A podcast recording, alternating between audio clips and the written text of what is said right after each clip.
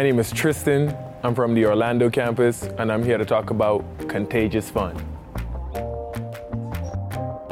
I never went to church when I came to America uh, my first couple years, and then I was blessed to get a scholarship to Coastal Carolina University, where I played four years of Division One basketball, and that was an incredible time.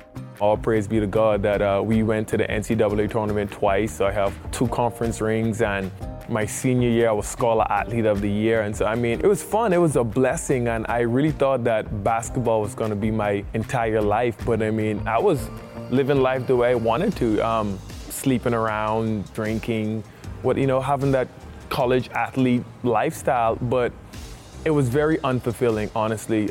I kind of had an encounter with God. You know, I, it was the first time in my life that it clicked to me that God actually wasn't so far away. And my biggest holdback was, well, God, I mean, if I give my life to you, I'm to start having fun. I, I can't do the things I wanted to do.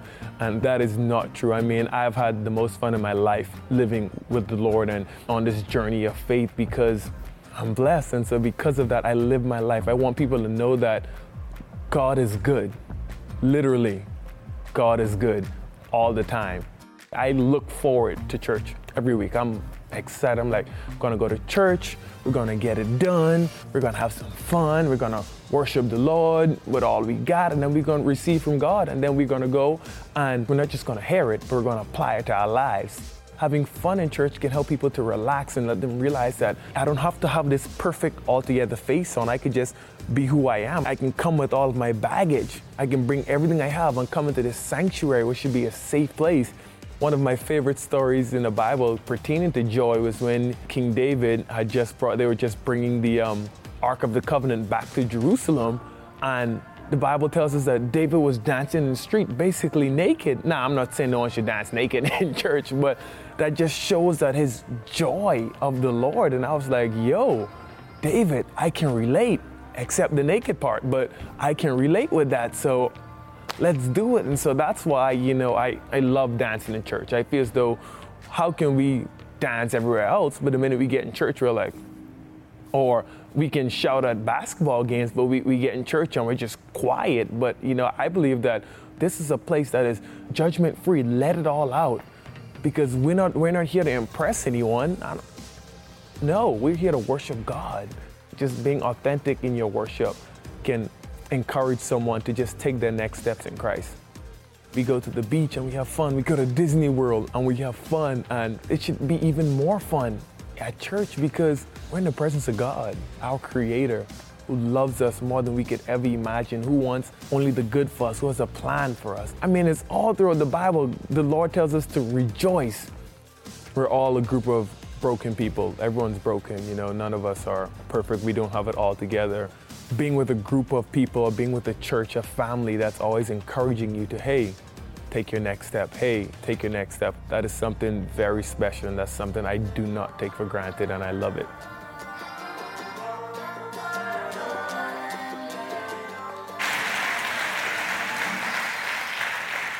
Well, welcome to Grace. We are excited that you're here. Hey, um, how are we doing? We good? We good? Awesome, awesome. Awesome, great. Uh, so, we are finishing a 10 week series on um, what we call the house rules. And if you are just kind of showing up right now, uh, I would love to encourage you, if you're interested in grace and this is kind of your first time, if you want to know what our culture is like, go back and listen to the messages. They're online. We've got videos, we've got audios, we've got all kinds of stuff. So go back, check those out. We have been looking at what we call our house rules, and every house has its rules. And so these rules are basically culture statements, right? And the culture of an organization, a church, your business, the one that you're a part of, there's a culture behind it. They may have it written on the wall somewhere, but they may not. It may just be kind of like the, the DNA of what's happening all through the organization. And so, but the culture of a church is its lifeblood. I remember uh, Pastor Tim Keller. Uh, he was uh, from he's from Redeemer Presbyterian Church in uh, Manhattan, in New York City, and he was talking about this, these two different churches. He said, "All right, you can have two different churches that have exactly the same kind of theology. In other words, they can believe exactly the same thing about Jesus. They can believe exactly the same thing about both sin, heaven, and hell. They can believe the same things about ethics and morality, and yet the experience of going to both of those churches can be radically different. And it has everything to do with the culture of the church. I experienced this firsthand when I first became um, interested in uh, Christianity. I was 17 years old. I stepped foot in the church for the first time. And when I stepped foot in the church for the first time, uh, God was already at work in my heart. He was already, you know, filling me with a desire to know Him, a desire to understand the things of God. I was all about learning about Jesus. And so I'd go to church, and it didn't matter who was talking. It didn't matter what kind of, I, I remember just certain impressions. I remember kind of just, I remember walking in and listening to the music, and every single bit of, I mean, this was the 80s. We had great music, right? And, and, and you, you would go in, you would go in, and everything sounded like a funeral, right? And I was like, okay, cool. I guess that's just what church music is supposed to sound like. And so I did the church thing, and it was, it was fine, it was great. Um, but the first time I tried to invite my friends, because uh, I had a group of friends that were really close to me, none of them were church, like I was in church, didn't grow up in the church. And so, and many of them didn't either. And so I said, hey, listen, you got to come to this thing that I've been doing. And the reason why I was doing it was because this really, really cute girl uh, in high school said, hey, if you come to uh, church with me, I'll hang out with you. I said, well, let's go to church, you know? and, uh, and so I started, it's a terrible thing. It's called missionary dating, and it's awful. And you shouldn't do it. 99% of the time, it doesn't work out, and only once in a while does it ever work out. And so you're thinking, oh, so I, there's a chance. No, no, there's really not. Don't do it. Listen to last week's sermon. It was all about being equally yoked, all right? So I'm hanging out with her. We're going to church. I say, hey, guys, come check it out. You got to come check out church with me. They're like, okay, we'll go, reluctantly. And, uh, and so they came, they sat through it all. And at the end of it, like, I just felt like the, God was speaking to me, and I didn't even have language to describe that. But, but I just felt like it was great. I felt like I learned some stuff, and it was helpful. And, uh, and they, I said, what do you guys think? Like, it was awesome, wasn't it? And they're like, this, they said, why did you do that to us? Like, why, why would you bring us here? It was terrible. The pastor was ugly. The sermon was dumb. Like, everything was terrible about it. And I was just like, what are you talking about? And it just suddenly struck me that God was doing some things inside of me that allowed me to look past a lot of that stuff. But watch this, watch this. If we're going to reach people who are far from God, listen, Orlando is the number one de churched city in America. That means more people have given up on church. They were once attenders in church and just said, hey, we're out. Why? Uh, there's reasons, and everybody has a reason. And I'm not, you may be here today and you're like, somebody just like, they drove me here, you know? Like I, they said, let's go to breakfast. And then they just, you pulled into the parking lot and you're like, what the crap? And, uh, and, and, and that's fine. Like, listen, and if that's where you're at right now, that's okay because we've all been where you are right now. And there's lots of reasons why you don't want to come to church and lots of valid reasons for that. But but there's also lots of valid reasons for not doing all kinds of things that you do. And so I just realized like if we're going to reach people who are far from God, if we're going to reach people who are de-church people and we're going to reach people like myself that didn't have any religion growing up whatsoever. If you're going to speak to someone like me and you're going to speak to someone who once had it and then rejected it, it's got to make sense to them. And it's got to have some kind of draw to that. And so I started thinking about it. And so here we are, our house rule number 10 contagious fun. We enjoy our work and each other. Like this is one of the things. Like when I when we started, my wife and I started this church. Right, it has four different campuses around Central Florida. Okay, and when we started this church, the reason why, like we had lots of reasons why we started it, but when we started it, I thought to myself, I want to create a place where everybody who's on staff wants to stay on staff. Like everybody who's here wants to be here. Like this is a place where you work and you're going to enjoy it. Like, how many of you wish that was the operating principle behind your job right now? Okay? Just raise your hand. Yeah, yeah, yeah. That would be super helpful, right? Some of you are like, I don't care. You know, and, uh, but, but, but that's the operating principle. Like, we just wanted everybody to have a connection point. We wanted everybody to be together. And the average, like, how long a person stays at a church on staff is three years. We have numerous people at this campus that have been with us 10, 12, 13 years. The church is only, uh, it'll be 16 years old in March. So we have people who've been with us for a long, long time. Why? Because we're on mission and because we don't mind having fun doing it. And listen, you might think, well, fun's really trivial. Why are we talking about fun? Well, actually, we're going to talk about work in a second. But fun is not something that we can seek directly because um, I think we err when we do that. Fun is a byproduct of a heart that's set at ease because the gospel is present. And I want you to like I want you to understand like fun is a byproduct of a heart that's set at ease because the gospel is present. In other words, when you're not walking around weighed down by the sins of the world, when you're walking around weighed down by the worries of the world, and you get to walk with that kind of like um, that kind of winsomeness where you're not being pushed around by everybody and everything, then your heart's lighter and you have the ability just to be able to be a little bit more clear and a little bit more fun along the way. And so I want to talk about this because this is not where we are right now in our culture. Our culture would not be described as one that is winsome. Um, in fact, I did some research this week and I looked at, uh, at, at uh, um, this amazing statistic. And uh, what's the biggest stress at work? Uh, most people, for most people, uh, no surprise, it's one's boss, right? Your boss. Boss is a stress. Boss tends to have power over us. It's stressful, right? How many of you hate your boss? Raise your hand. No, no, don't, don't, don't, don't raise your hand. that was fantastic. Some, before I even got it out, some of you were like, all right. So uh, that's awesome. So here I am. I'm, I'm getting. I'm getting some lab work last week because I'm radically unhealthy. And, uh, and so, so I'm getting some, I'm getting some like blood work done. And the, the doctor's, you know, the, this lady comes in. She's like, all right, pull up your sleeve. And she was a little aggressive, you know. And, uh, you know, she's about to take my blood. I don't really like that. And so, but she comes at me like she's going to shiv me. I mean, you know, I was like, I was, so, so, but she comes in and, and she, I put my arm out. She goes, and just pops it. I was like, it's like, how you doing? You know, and, and she's just, I mean, like, she just opens up. Listen, I don't know what it is about me because there's nothing on my thing that says, hey, Pastor Mike coming to get blood, right? Like, there's nothing that's just like Mike, right? And, uh, and, and so, like, I don't know what it is. People just open up to me. The other day, I was, this guy's a guy, this is terrible. I shouldn't be laughing. This guy's like, oh, my wife's having an affair. See, it wasn't funny at all. And uh, see, my wife's having an affair. And I'm like, I'm so sorry, man. Uh, you think I could get that movie ticket? You know? And I'm just like, I'm just trying to go into a movie right now. People just open up all the time. She says, she says to me, she goes, hey, she goes, man, I, I've had three miscarriages. And she goes, and, you know, she talked about the hospital that she was at. She goes, this place treats us terribly. You know, my job is awful. I'm getting ready to leave it after like 15 years. You know, just everything's going to junk here and blah, blah, blah. And she started talking about just like all this woundedness and brokenness just poured out of her. And a lot of it centered around her work and like the perceived injuries that she had accumulated because of what was going on. Work is a very, very powerful and meaningful thing in our life. And when it's not, when it's not strategically thought about, it can be something that can become one of the worst things in our life. So 80% of the people, they said, said, said, that, you know, this is, a, this is a big problem, our bosses, right? So sometimes our boss can be a, a trouble. Also, another 80% noted that a leadership change, such as a new direct manager or somebody else uh, in the organization higher up moving, caused all kinds of stress in their own life. But more personally, here's a couple of things that said, and maybe you fit into some of these categories. 76% of respondents said that workplace stress had a negative impact on their personal relationships. In other words, what was happening at work ended up affecting the way that they treated their wives or their husband or their children or their friends. And it was a big deal for them. Like it was a big deal for them. 66% said that they've lost sleep due to work related stress. Um, 16% have quit jobs because stress became too overwhelming. Like they just literally left. I have a friend, good friend. He attends this church. Uh, probably eight or nine years ago, he said, Hey, this guy was, he was, he's a smart, he's a smart cat.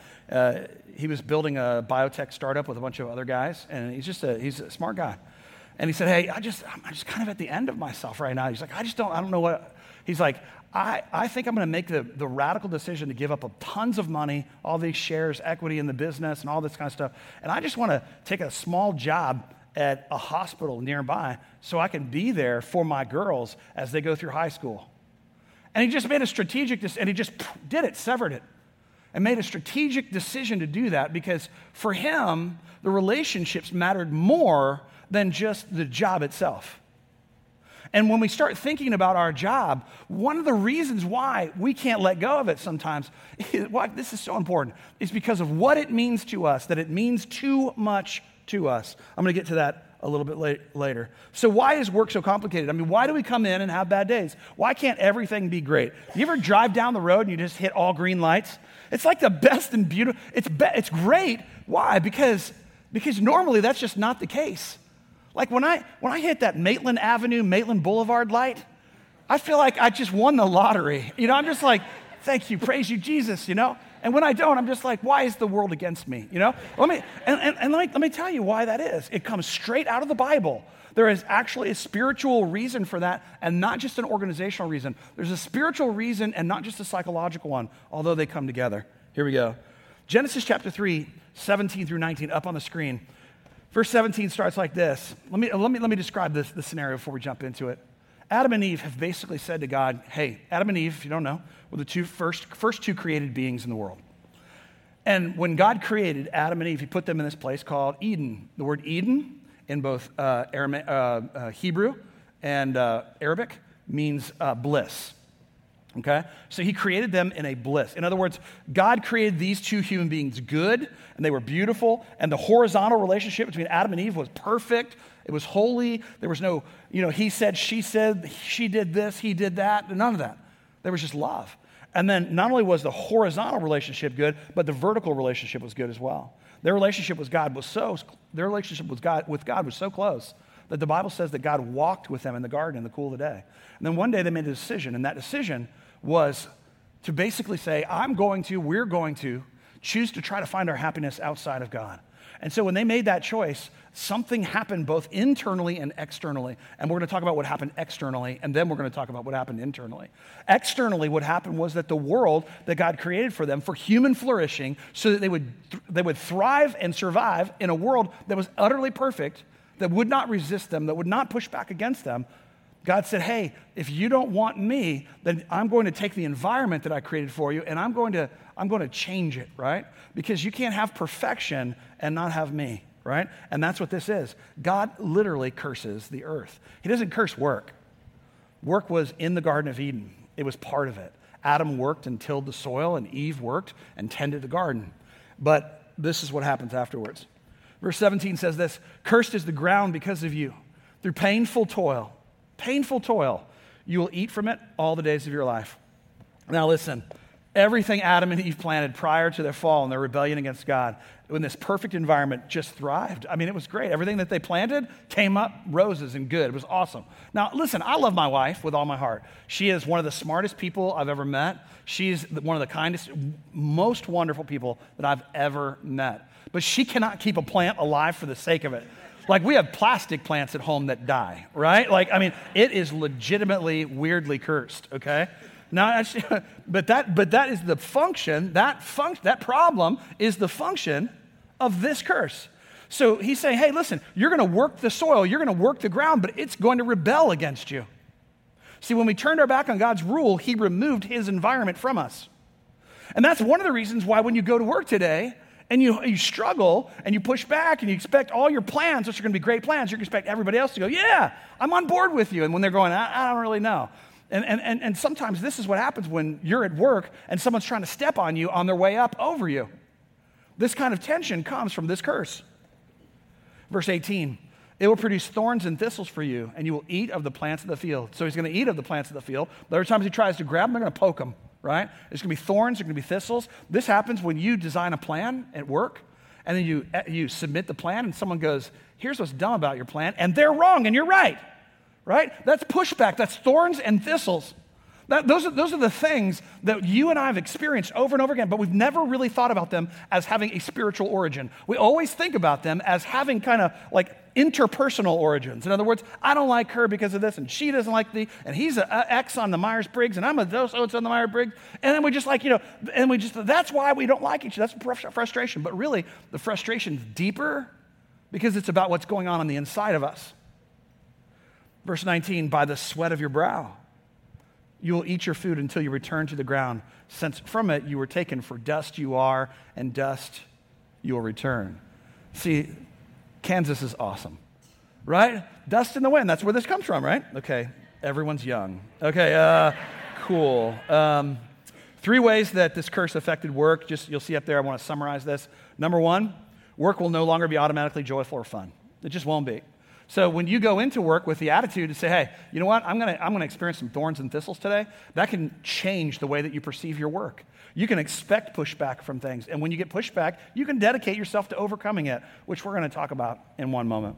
Number two, the world, uh, the world will no longer cooperate with our work plans. Thorns and thistles. Number three, work will be more difficult than it should be. How many of you have been at work and you're like, man, this seems like it should be easier than it is, and it's just not? Raise your hands, right? I just want you to see this is a universal human experience, right? People who don't have their hands up just lie, right? Okay, so, so that's just what everybody struggles with. We all struggle with that. We've been there before. So if you'll open your Bibles to 2 Corinthians 13, 11 through 14. If you don't know where that is, that's cool on the Bible that was given to you on the way in, uh, right there on page 1074. 2 Corinthians 13, 11 through 4. Now, let me tell you what's, as you're turning there, The Apostle Paul, who was chosen by Jesus to be an ambassador for Christianity in its most early days, he was the first scholar of Christianity. He wrote almost a third of the New Testament. He was also a murderer and he was a teacher of the law. And so the Paul that writes this is writing to a Corinthian church, and we've talked about this before.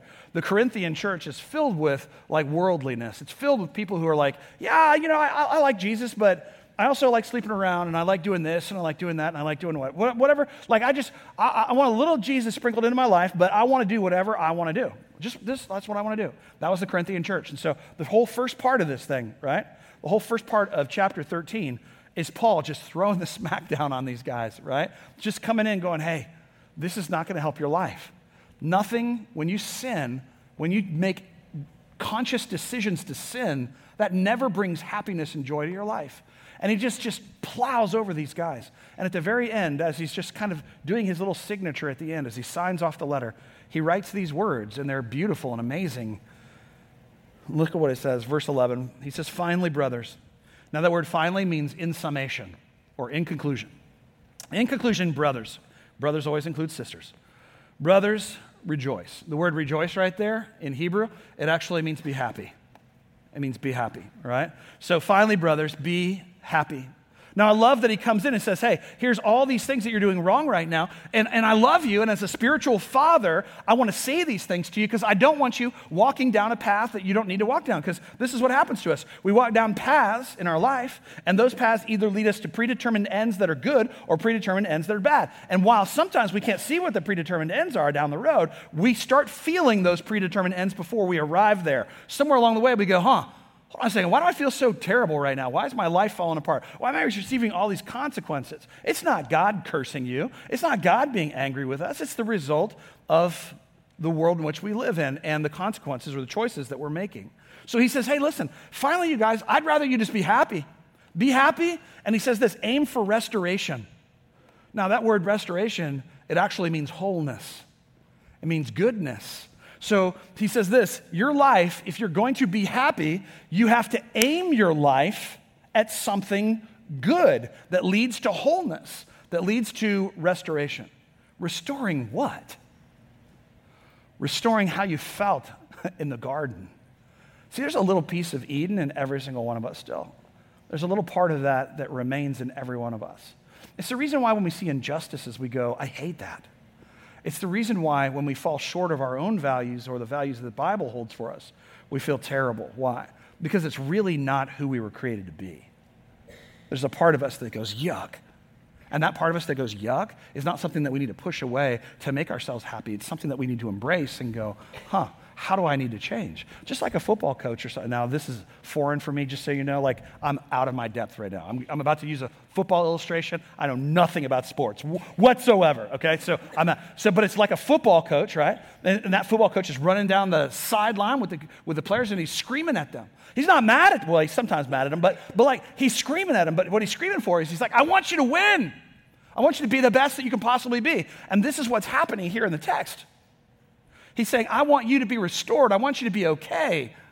But I want you to be okay like we were a long time ago. I want you to be well again. I don't want you to walk around constantly aiming your life at things that are going to destroy you.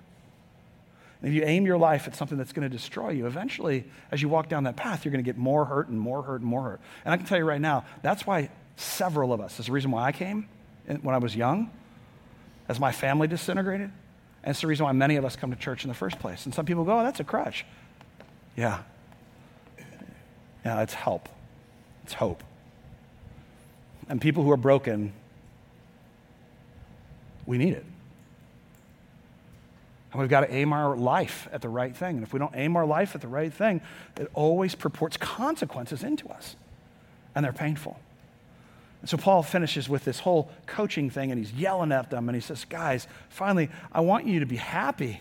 Aim for wholeness with your life. Comfort. Look at what he says. Here's how we're going to do it we're going to comfort one another. How much comfort is there in the world right now? There's just not a lot, right? There's just not a lot. There's not a lot of comfort in the world today. Comfort one another. Agree with one another. How much agreement is there today? Right? I mean, it's kind of ludicrous. we are reaching a heated pinnacle of uh, uh, of disagreement in our culture and our society. But let me tell you something. When you aim your life at Jesus, Jesus becomes your primary identity. I want you to think about this. So, so, so look, look this is super important. Your, your sexuality is not your primary identity. Your race is not your, why? Because Jesus is what I hold on to. My race is not my primary uh, identity. Just look around the room right now. We have people from all kinds of different races in the room. We have them in every single service. We have African American, we have Asian, we have Hispanic, we have um, lots of others that I'm not thinking. Indian. We have all kinds of different, there's all kinds of different races here. And why? Because what we're saying together is not that we agree politically on everything or that we agree in, in, in, in, in a lot of ways, but here's what we do have this one thing in common, and that is Jesus. And Jesus is the deepest thing about us. It's not my politics. Shouldn't be. It's not my race. It's not my economic class. I've got rich people in here and poor people in the room. It's none of that. What is it? It's Jesus. It's Jesus. So when he says, I want you guys to agree with one another, he's saying, I want you to agree in Jesus. That our job in this life is to be on mission to help other people take their next step toward Christ and for us to be continually doing that. Because that, a life, a byproduct of the life well lived, is that we get to be light and winsome. And we don't have to walk around angry all the time. It says this live in peace with one another. You know what that means? In the Old Testament, the Bible says this when someone insults you, let it roll off your back. I mean, we're just not good at that anymore. And let me just tell you the man, the woman who can just let something roll off their, we're not talking about soul wrenching, gut wrenching pain. We're just talking about the things that we see on television every single day almost. Just let them roll off your back. Why? Because that's the strong position. The weak person has to go, no, no, no, I'm going to fight all the time. I just want you to think about it. The Bible says our job is to agree with one another, to live in peace with one another. And then it says this, and the God of love and peace will be with you. Now, I say this thing over and over and over again here. It's just something that I say. It's kind of my little mantra over and over, and I want you to like have it in your head because I want you to constantly think about it. When we show up, God shows up. Right? And sometimes people go, I don't, I don't know about that. So I want you to see it in this passage in verse 11. He says this Finally, brothers, rejoice in other words, be happy. Aim your life at something that is whole, right? Namely, Jesus. And then it says, comfort one another, that's you. Agree with one another, that's you. Live in peace with one another, that's you. And then there's God. And the God of love and peace will be with you. So if I'm doing these things, then the God of love and peace will be with me. But if I'm not doing these things, if I'm not aiming my life in those, in those ways, then I'm not going to find the kind of happiness in my work, in my life, or in any way. I want you to to think about this because I had a friend, had a friend who, uh, who just talked to me about this the other day. He said, his name's Chris. He attends our church. He's a great guy. He said, Hey, I got to apologize. I stepped away from ministry for a little while. I go, I know. I said, I said, It's okay. He goes, I'm just really busy. I said, Chris, I know. You're finishing your MBA. You've got little kids. Like, I get it. Like, your life is crazy busy. And he goes, he goes, Yeah, but here's what I didn't realize. I didn't realize that when I pulled away from the church, when I pulled away from serving, that that would cause me damage. That, that, that, that, that I didn't realize that giving my life away for other people actually gave back to me. Now, this is where work and happiness come together right now, and this is the whole point of the message. I'll tell you the story, two, two quick ones. Here we go. Number one. Um, there's a story in the Old Testament about the, these guys. It's a, it's a, whole city of people, right? And they come together and they're going to build this tower. And they said, We're going to build this tower and it's going to be for our name, for our reputation. Like, we're going to build a tower. Their job was build a tower so they could stand up in heaven with God. Most scholars believe they, so they, they, take these, uh, they take these bricks, these clay bricks, and they start putting them one on top of another. Most scholars believe that the Tower of Babel uh, it was, was the name of this tower was built around 40 something feet. So they didn't quite get there. And so, so, so there they are. They're building it, they're building it, they're building it. And Moses is documenting this in the book of Genesis. And Moses writes, because he kind of writes, uh, comparing how silly it was for them to think that they can build this tower to God. And he goes, and when Moses writes about the story, he goes, and then God looked down from heaven to see what men were doing. And nowhere else does God look down except for the fact that he can't see this really big tower they're building, right? And so, so he looks down from heaven, he looks at the building, but God gets angry. Why? Because he sees that they're building it for their name, for their glory, for their benefit, not for his. See, when God stripped us of the environment that we lived in where it was bliss, He did so because He wanted us to re- be reminded that the environment that pushes back with us right now, the thorns and thistles, all the hardships that we have in life right now, He wanted us to know. He really wanted us to know that His way is better. It was easier, it was clearer, and it was right, and it was good. And so, the, so God looks down from heaven at the Tower of Babel, and he says, he says, he, he, basically what he does is he confuses their language, which I think is hilarious. You've got these two guys, and they're on the assembly line, right? Steve and John. And, uh, and Steve is just kind of putting the brick together, and he's putting the mortar, and he's doing this. He says, he goes, um, he goes, John, I need another brick. And John goes, okay. he goes, me llamo Jose. You know, and, uh, and, and all of a sudden, they don't know how to speak to one another anymore. They don't know what to say. And the Bible says they just all start walking away. Because we can't talk to each other anymore. I know Jose, but his name's John. And he can't understand me, I can't understand him. And they just kind of go away and they start scattering away. This is what happens. Like when we do, watch this, when we do things for our own name, it disintegrates the world around us. It disintegrates our relationships because now it's me first, man. It's me. It's me at the exclusion of you. Why? Because this is my kingdom. There's a story of a king in the Bible. I'll read you the conclusion of the story. Uh, his name is Nebuchadnezzar, right? I'll give you $30 if you can spell it. Nebuchadnezzar, and this is what he says. And this comes out of Daniel, the book of Daniel, chapter 4, verse 30. It says this As he, King Nebuchadnezzar, looked across the city, he said, Look at this great city. Now, this great city that he's talking about here, this is Iraq today. This is what Babylon is, right? As he, King Nebuchadnezzar, looked across the city, he said, Look at this great city of Babylon. By my own mighty power, I have built this beautiful city as my royal residence to display my majestic splendor.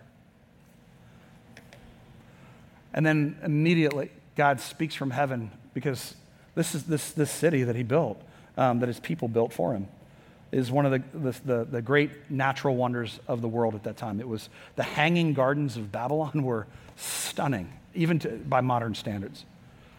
And so what ends up happening is God speaks from heaven. He goes, Nebuchadnezzar, he goes, because you've done this for your own glory and not for my glory, you will eat of the grass of the field. And for years and years and years, this madman, people would walk by and scoff him. He was the, he was the king, and now he just eats grass out in the, out in the wilderness until one day in his own mind, this maddening mind that he had, he says, You know, you're right. I did it for my glory. I should have done it for your glory. And immediately God says, It's okay. Come on back and I'll restore you to your kingdom. I mean, how do you follow King Grass Eater? You know, that's a, that's a strange, strange thing. But God does it, He restores him. We were not meant to build something in our own name. He put us in the garden because he said, I want you to reflect my glory and my goodness. I want you to be like me. And when we aim our life at things that do not bring him glory, but only bring us glory, it ends up causing us all kinds of pain and suffering. And there's no happiness in that. And I'll just give you like an example internally because you're feeling this probably right now. Some of us feel so much like we're building our whole world on our own shoulders. I've got these skills, I've got these abilities, I'm building this thing. And I believe God's called all of us to build something. He's called moms to build children and families, and dads to build families, and some moms to build businesses, and some dads to build businesses. He's called us to build things. He just causes, calls us to build lives. And as he calls us to build these lives, he says, Hey, listen, I want, you to, I want you to build this life. And as you're building this life, as you're aiming it at the right things, good things are going to happen. But when you aim it at the wrong thing, here's what happens. As you're taking steps towards the wrong thing, what ends up happening is you have more weight on the inside of you, more stress on the inside of you. And here's the reason why because it all depends on you. Because if you fail, you're the great loser. But here's what's even worse if you succeed, what does it say about me? Everybody thinks I'm smart, and everybody thinks I'm great, everybody thinks that I'm competent, everyone thinks I'm powerful. In other words, it's my own way of saving myself. I don't need Jesus. I built my life. And if you're building that on that kind of soil right now, and if you're aiming at that for your life, I promise you that the predetermined conclusion of that lifestyle is one of disintegration You'll be apart from God forever and ever and ever, and apart from your family, your friends. This is what drives people to work until they cannot stand. Their family cannot stand to be around them. Why? Because it's all about me at the end of the day. So here's, here's I'm going to give you a radical solution, okay? Radical solution, especially for some of you who are like not regular church people. You're going to be like, here it is, all right? Okay, put up the diagram.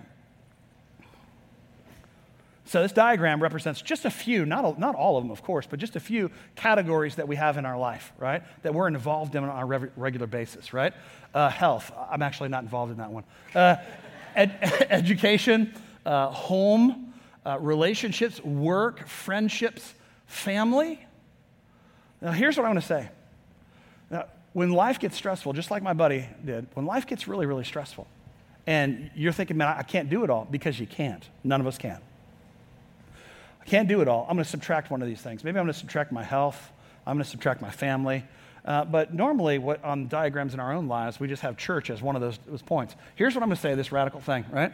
And that's this church is supposed to be the center of your life. Church is supposed to, listen, if you're a Christian and church is not the center of your life, your life is aimed at the wrong thing. You're like, well, no, no, it's aimed at my family. My family is very important. Your family is awesome. But listen, my wife would have children, or she just had, well, one at a time. But she would have a child, and that child would be at church the next day. I mean, we were just, we've always, like my kid right now, my 16 year old, he's teaching your young kids right back there right now. He's up on stage behind us, and he's teaching your kids, and he's awesome at it. And that's not because he's my kid, could be your kid too. In fact, it is some of your kids doing that. Your whole life is supposed to be aimed at the church. And out of that flows my understanding of my family. Out of that, church informs my understanding of my family. Church informs my health. Church informs my education. Church informs my home. Church informs my relationships. Church informs my work. Church informs my friendships. And when church is the, is the primary thing out of which your whole life flows, now you have perspective. Why? Because we're not building a church for ourselves. None of us are building this for ourselves. We're building it for each other. And God's the one that's building it. The Bible's fundamentally clear. God builds the church. And trust me, man, I've been doing this for 16 years, man. And six, for 16 years, watch this. This for 16 years, we've had growth like this. That's been good. It's been awesome. But in the last two years, growth has been like this. Did I just all of a sudden become a better preacher? Yes. No, no, no, no. The same, the same messages for 16 years, just being faithful, just, you know, every, every, just kind of just trying to build something. But at the end of the day, God comes in, He goes, All right, now, this is your time. And He blesses. And the same thing's true for your life if you don't build it in your own name. So let's build something for the sake of each other and for the sake of Orlando because more and more people need to hear know Jesus. Because Jesus is the thing that we're supposed to be aiming our life at. Amen? Amen. Amen.